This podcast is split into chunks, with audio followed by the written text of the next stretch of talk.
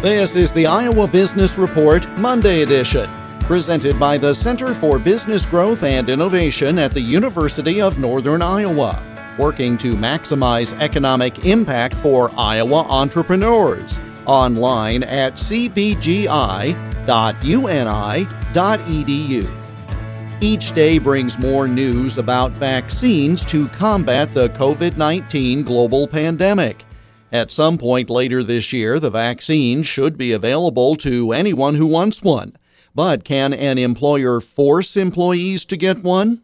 Loretta Powers is an international attorney and legal analyst who says the answer to that question is not well settled in the law and may depend on a variety of factors. For example, why does the employee not want to take the vaccine? Is it for religious purposes? Then I'm not sure that the employer can actually force the employee to take the vaccine. In many states, for example, it's not illegal to make uh, nurses and other healthcare workers get a flu vaccine.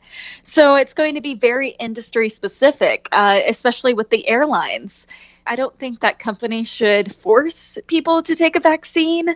Maybe just offer incentives like a lot of companies are doing now. And employers have every incentive to get their employees vaccinated. After all, I think we need 70% of the population to be vaccinated for us to return to some sort of normal. The Centers for Disease Control have issued guidelines on the topic, but so far there is no legal case directly on point concerning vaccinations during a public health crisis.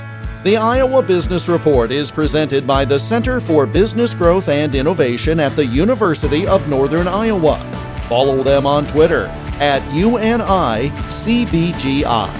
I'm Jeff Stein for the Iowa Business Report.